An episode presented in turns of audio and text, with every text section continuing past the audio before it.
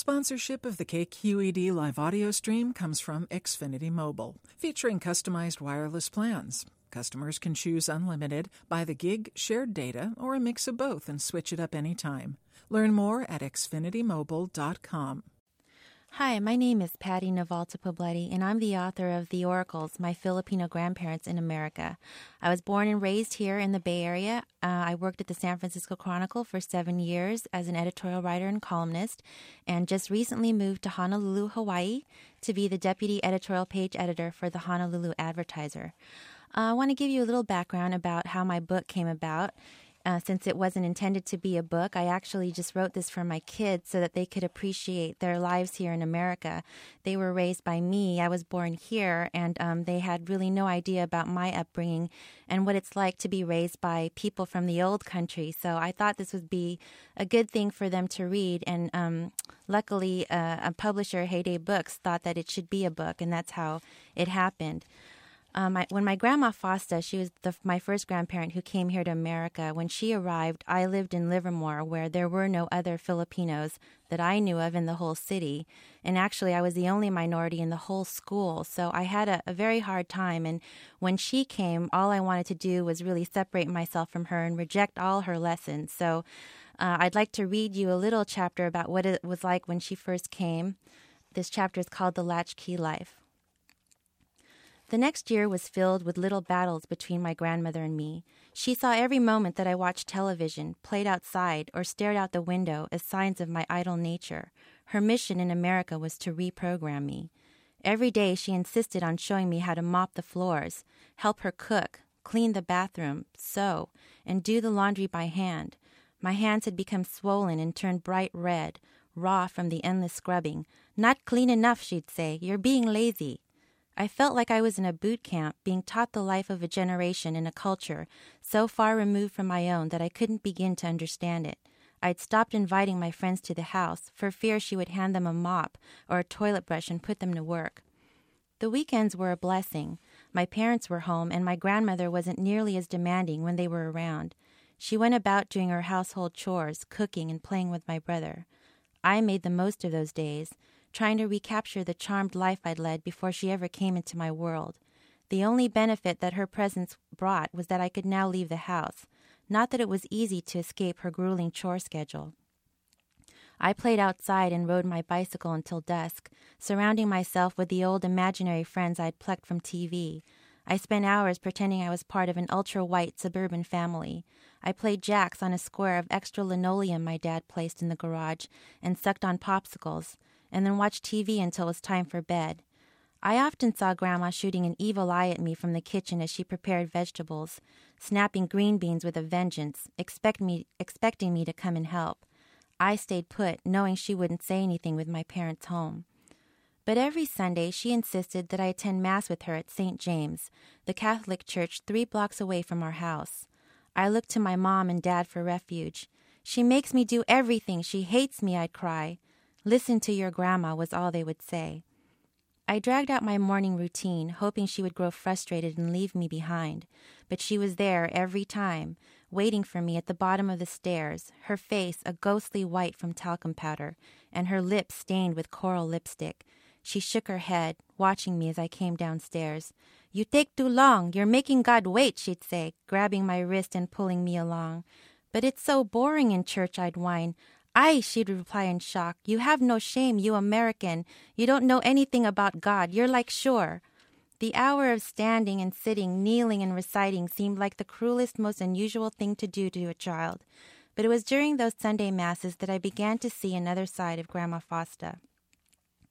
I looked over at her hand, small and weathered, the wrinkles stretched and intersected like an intricate road map of her life.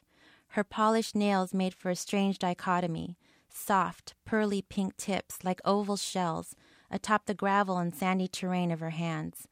Woven between her fingers were the dark ruby beads of her rosary. After communion, she knelt and bowed her head. She closed her, closed her eyes so tight a crease formed in her forehead. It was always then that I saw her reach into her bag for the pale yellow handkerchief my cousin Risa had embroidered for her, using it to wipe the corners of her eyes. The choir was singing the communion song, number 215 in the Blue Book Here I am, Lord, Is it I, Lord? I have heard you calling in the night. I couldn't imagine what she was asking from God a better life, more patience, forgiveness for being cruel to me. Sometimes I thought she prayed I would be a better granddaughter. When we got home, she went straight into her room and sang the loneliest tune I'd ever heard. Her voice strained high and low, like an old violin struggling to find its melody. What shall I do? What shall I do? My life is nothing without you. She sang the same line over and over. I went into my room and put on KC and the Sunshine Band, cranking up the volume until I could no longer hear the sadness from her room. Then I lay on my bed, staring at the wall where I plastered posters of John Travolta, Donnie and Marie Osmond, and Leif Garrett, trying desperately to submerge myself in American pop culture. I think she misses the Philippines, I told my mom. Maybe we'll send for Grandpa too, she said. I believed that the power of God and religion were strong enough to draw out the shreds of kindness and sentimentality in Grandma Fausta. It was the church's obligatory Sunday Mass that allowed me to witness that side of her after all. But one day, as I was walking past her bedroom, I caught a glimpse of her kneeling by her bed, holding a familiar looking book. I squinted to see the cover and noticed a symbol of the cross, draped with lavender and yellow ribbons. Then it struck me she had stolen the prayer book from church. At the foot of her bed was her own personal stockpile of stolen prayer books. I wondered how she managed to dip her finger into the holy water every week without it sizzling on her flesh. That was from The Latchkey Life. Um, by the time all four of my grandparents came, it was the 80s, and um, I was just starting junior high school, which was probably the worst time in the world for all grandparents to come live with a child because uh, that's the height of cool when you want to be cool and um, having four grandparents tagging along is definitely not cool. So uh, by the time the first day of school came around, MTV had come out, and I was really excited, and um, I wanted to look like Cyndi Lauper and you know Madonna, and but uh, the first day of school didn't quite turn out the way I thought it would. This chapter is called "In the Middle."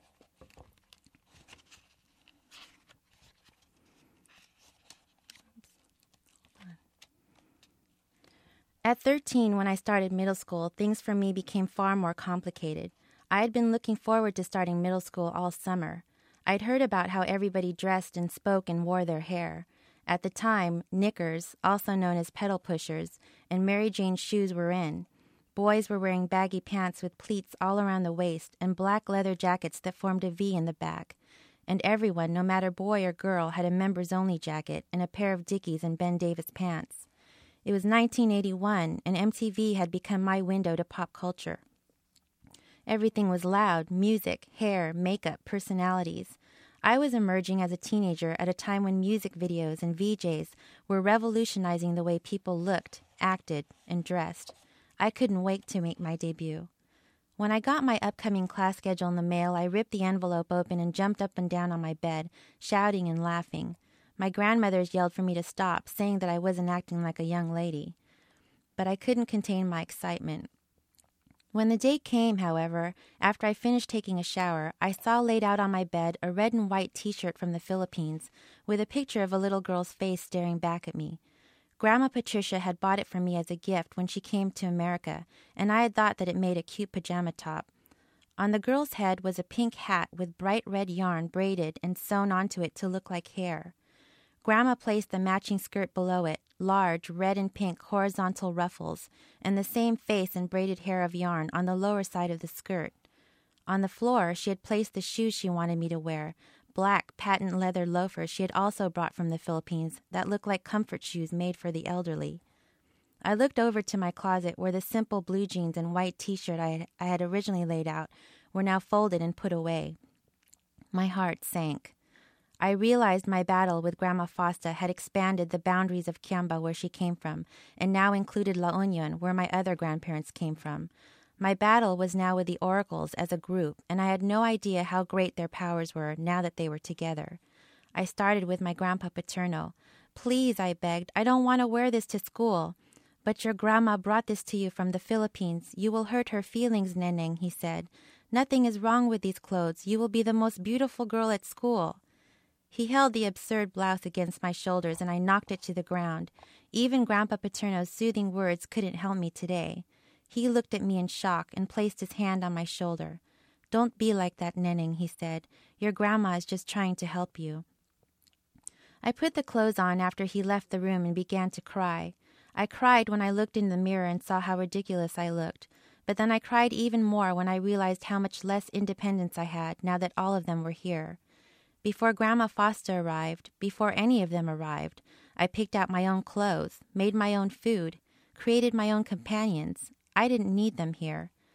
By the time I went downstairs, my nose was running and my eyes were red and puffy. Grandma Patricia put both her hands together and exclaimed how wonderful I looked. You look like a teenager now, she said, as if she didn't notice that I'd been crying. Don't forget your lunch, Grandma Fausta yelled from the kitchen. She walked over and handed me the brown bag, neatly folded along the top. As I turned to thank her and say goodbye, I was hit by a strong and pungent odor. I continued sniffing, trying to place the familiar scent. Are you cooking something? I asked Grandma Fausta. I cooked dinding and rice, she said. I put them in your bag for lunch. I wondered at that moment, with all the religion in our house, if God could hear me begging for mercy. Not only was I being sent to school dressed like an overgrown rag doll, I was also going to be carrying a bag filled with fermented fish. While everyone else would be dining on pizza and sandwiches in the cafeteria, I would be lifting the lid of my Tupperware, unleashing a stench that only the grandchild of four insane Filipino immigrants could possibly understand. I felt the moisture return to my eyes as I stood there at our entryway. Three steps forward, and I would be out the door, on my way to the next stage of my life. But it wasn't that simple at all. My grandfathers were poised to escort me, and I felt more like I was going back in time rather than stepping forward. All four of them stood there surrounding me, looking proud and emotional. They each had woken up extra early that morning to help prepare me for this day. But what they had prepared me for wasn't the first day of middle school. Instead, it was the first day of school in another country, where children dressed differently and ate differently. They had prepared me for something that was happening thousands of miles away, and I couldn't bring myself to explain that to them. This is America, I wanted to say, but I didn't have the heart. So for that day and for days to come, I left the house as if I were going to school in the Philippines. The other students would call me a fob, fresh off the boat, assuming that I'd just come to America. I couldn't explain that it wasn't me, but my grandparents who had just come. I continued to wear their clothes and eat their food so that the last bit of the country they left behind would not be taken away from them. Despite my appearance, one boy, Danny Martin, formed a crush on me and followed me home from school one day. I walked quickly, looking over my shoulder at him and feeling a flush come to my cheeks. My stomach felt woozy in a way that I had never felt before. His hair was blond and disheveled, his eyes were pale blue. That day he was wearing worn Levi's, a red and blue striped shirt, and white sneakers, the picture of an all American boy. I looked forward, feeling my heart beat against my textbooks. Before I knew it, I was home. I didn't know what to do turn and talk to him or run inside the house. Shh! I heard the universal Filipino call, a sound like air being let out of a tire. I looked toward our front yard and saw Grandpa Sunday coming from the side of the house holding a hoe. I knew he had been working on his garden. A surge of panic came over to me as I looked I saw him look at me and then over at Danny. You, Grandpa yelled, go away. Suddenly, Grandpa was running toward him with the hoe, and Danny was racing down the street. All I saw was a flash of red and blue, and then the back of my grandfather with both arms raised, holding the garden tool. I burst into tears and ran into the house. I hate you, I screamed. I hate all of you. I buried my head in my pillow, filled with rage and mortification. That was the last time Danny Martin ever followed me home. So, while this book is filled with anecdotes like that, as you can tell, my four grandparents were pretty eccentric. This story is unusual in the sense that I had four of them from very different parts of the Philippines coming to raise me, and, and because of that, there were very different traditions that they tried to teach me. But at the same time, I really tried to make this my grandparents' story as much as it was mine. And theirs was very typical, each of their stories, um, of immigrants who come to America to try to find a better life and to try to make money so that they can send it back to those who were left behind. Um, this chapter I want to read to you is about my grandpa Paterno, and I think you'll find a lot of universal themes in this story. This is called Old Wounds. Grandpa Paterno was having a difficult time finding work. He had heard from one of my dad's friends that there were seasonal jobs on the farms in Salinas, two and a half hours from our house. There, he could harvest and package asparagus, lettuce, and broccoli. During the week, Grandpa Paterno could stay in the sleeping quarters set up for migrant workers, then come home on the weekends. Both he and Grandma Patricia agreed it was the best thing for him to do. Their plan had always been to come to America, make enough money to retire, then return to the Philippines and live a comfortable life on Grandpa Paterno's pension. But both were reluctant to make the decision. They had already been separated for two years when Grandpa Paterno came to America. It seemed that in their quest for a better life, they were often sacrificing each other. Dad assured them that we would drive to Salinas every Saturday to pick him up. Don't worry, he said. You'll see each other every weekend. Grandma Patricia had been crying. It was the night before Grandpa Paterno's departure, and he was packing a week's worth of clothes into his canvas duffel bag. I saw on the floor of their bedroom, watching him fold his white cotton undershirts, flannel long sleeves, and pairs of sweatpants and worn denims. Grandma Patricia counted five handkerchiefs out of his drawer and tucked them neatly into the side pocket of his bag, saving an extra one for herself to wipe her tears. Grandma sat at the foot of the bed, silently weeping. I saw Grandpa Paterno move the zipper of his bag slowly along its teeth, careful not to create the zipping sound that would have indicated he was ready to go. I failed to understand what all the melodrama was about. It's not like he's going to the Philippines. You're going to see him every weekend, I said to Grandma Patricia. Don't you know? I cannot live without your grandpa, she said, looking at me through eyes filled with tears and heartache. He is like the statue of my Santo Nino. He watches over me and protects me. The next morning, Dad woke us all up at five so we could hit the road early. On the farm, Grandpa Paterno said, they would be waking up at four or five every morning to start work.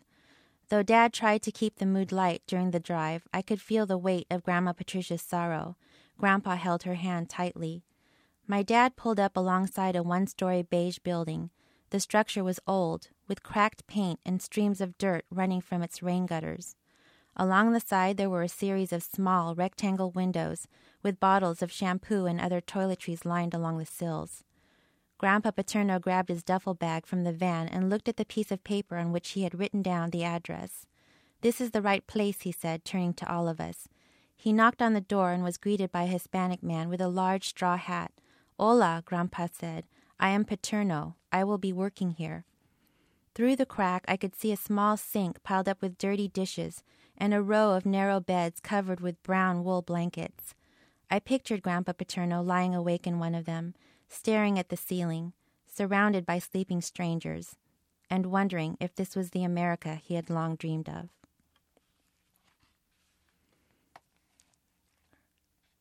To subscribe to the Writer's Block and hear more stories, visit www.kqed.org